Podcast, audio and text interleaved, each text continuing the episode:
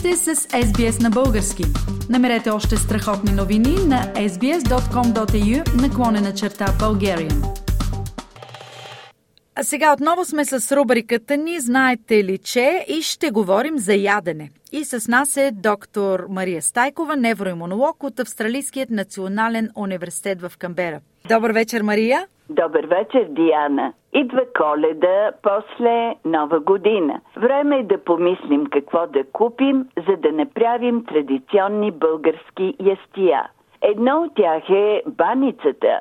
Много обичам баница във всякаква разновидност. И аз. Но, откъде идва името баница? Много хора смятат, а и аз бях от тях, че думата баница е влязла в български язик през турски. Защото думи от кулинарната лексика, като сърми, мусака, кюфте, бюрек, имат турски происход. Но думата баница имала славянски происход. Думата идвала от гъйбаница, гибаница, баница.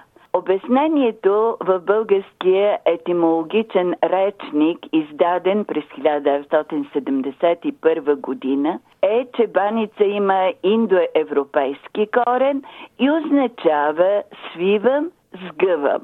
Да, така е. Действително, листовете на баницата се нагъват, завиват, превиват. и се пълни с косоти. Да. В зоографското Евангелие, което е средновековен български ръкопис, има глаголът прегайбате, което значи свивам. Формата гибаница се употребява в Ново село и Видинско, както и в село Куфалово, което е край Солун и до сега. А в сръбски език има гибаница със значението баница или пита. За традиционните есенни празници в Севлиево направиха вита баница, която е дълга 320 метра. И така подобриха собствения си световен рекорд, който бе 275 метра. Представяш ли си какво ядене ще падне? 320 метра. А, а ние не сме там. Местните майстор-готвачи използвали за приготвянето на витата баница 75 кг кори, 160 кг тиква за пълнежи и 15 кг пудра захар, за да поръсят тиквеника.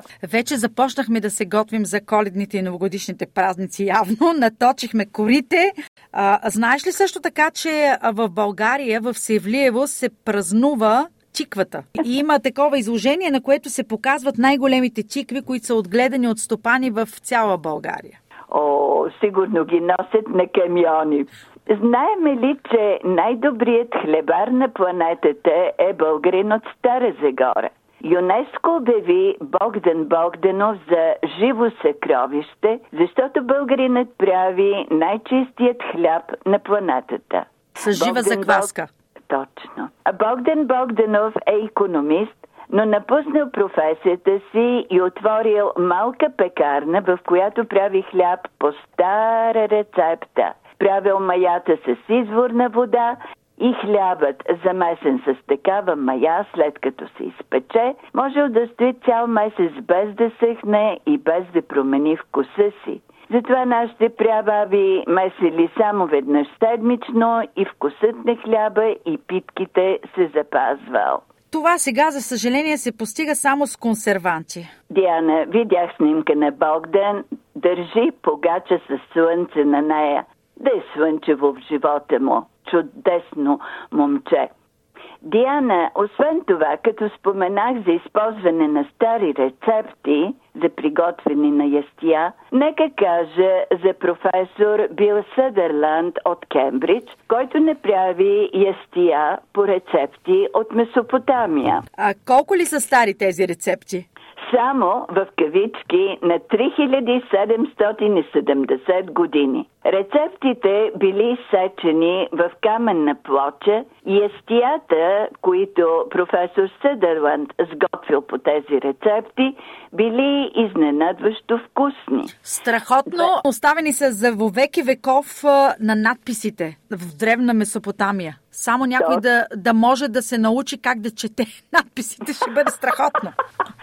Ами, радвам се, че професор Бил Съдърланд в своята статия дава снимки на оригиналните изсечени в камън рецепти, както и превод. Преводът, разбира се, е на съвременен английски език. И два от рецептите агнешко с пряс и чесън и супа от парчета хляб и пряс това пък е вегетарианско ястие. Чудесно. Едно за коледа и едно за, Великден. за Великден. Да, малко по-нататък.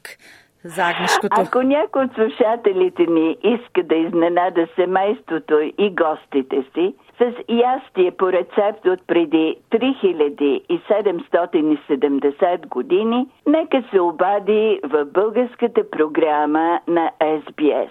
Ще му я дадем. Все пак ще им открехне малка идея за рецептата. Значи, използва се агнешко, вода, мазнина, сол, добавят се сушени ечемични кейкове, за това ще трябва специална рецепта, лук, персийски зелен лук или кромит пресен лук и мляко. Допълнително прас и чесън. На авантюристите от вас, които ще опитат тази рецепта, да ви е сладко. Да ни е сладко. Да.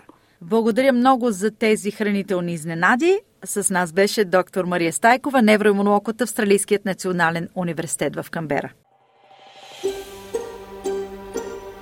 Искате да чуете още истории от нас? Слушайте в Apple Podcast, Google Podcast, Spotify или където и да е.